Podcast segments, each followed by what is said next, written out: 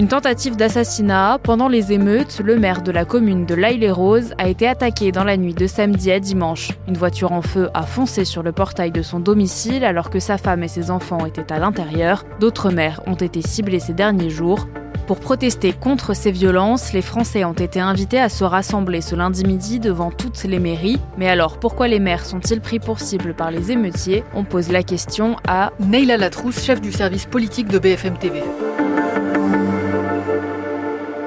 Il y a une étude du CEVIPOF qui a été menée en 2018 auprès de 7000 maires et le directeur du CEVIPOF, Martial Foucault, relevait euh, ce qu'il qualifiait de phénomène assez nouveau, c'est-à-dire l'expression par euh, ses élus d'une montée en puissance des incivilités. C'était plus l'expression euh, d'un non-respect de la fonction, un début de manque de reconnaissance et de gratitude, tranchant d'ailleurs avec un certain nombre d'études menées en parallèle qui montraient que le maire était l'élu préféré des Français. Mais c'est vrai que les chiffres attestent d'une espèce de montée en gradation de ces incivilités, devenues violentes est de plus en plus euh, nombreuse. Les derniers chiffres qu'on a, c'est le comparatif entre 2022 et 2021, plus 32% de violences contre les élus en un an, avec un tournant qui a été 2019, euh, la mort du maire de Signe dans le Var, qui a été euh, ciblé, tué parce qu'il avait osé s'interposer pour empêcher une décharge sauvage de gravats. Pourquoi s'attaquer à la figure du maire et qu'est-ce que ça représente? Alors les maires, quand on leur demande pourquoi ils sont pris pour cible, ils pointent plusieurs causes. D'abord, euh, le manque de moyens. Ils évoquent aussi le délitement du service public. Ils disent qu'en fait, les élus sont devenus le seul lien de proximité, le seul lien social, et donc le réceptacle aussi de toutes les frustrations qui devraient euh, s'exprimer à l'égard de l'État, par exemple. C'est ce qu'on appelle l'élu à portée de baffe. D'un côté, il y a une violence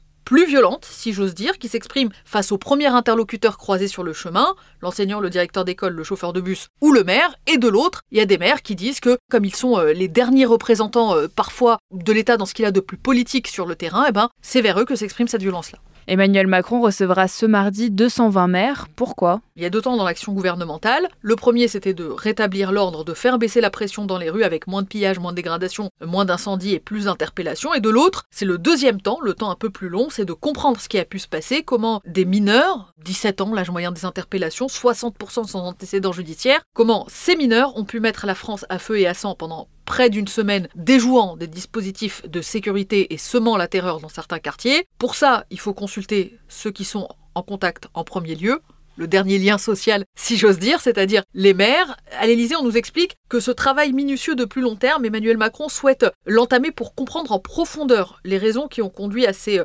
événements. Donc ça, c'est le premier point, les entendre pour comprendre. Le deuxième, c'est témoigner aussi un soutien. Certains ont exprimé clairement euh, le sentiment euh, d'avoir été un peu seul face à, ces, émeutes, d'avoir soit manqué de policiers, soit manqué de munitions, soit manqué de, du soutien ou de l'expression de l'État. Et puis, sans doute aussi de la part d'Emmanuel Macron, il y a la volonté de, prendre le, moral des troupes parce qu'il y a une crise d'évocation chez ces euh, élus. Euh, dernière enquête faite en novembre dernier, plus d'un maire sur deux n'envisage pas de se représenter en 2026 lors des prochaines élections municipales. C'est un record en 20 ans.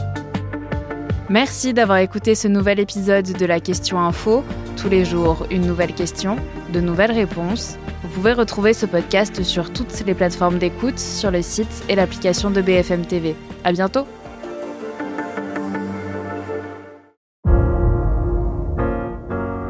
Vous avez aimé écouter la question info? Alors découvrez le titre à la une, le nouveau podcast quotidien de BFM TV. Les grands récits de l'actualité, des témoignages intimes, c'est tous les soirs sur vos plateformes préférées.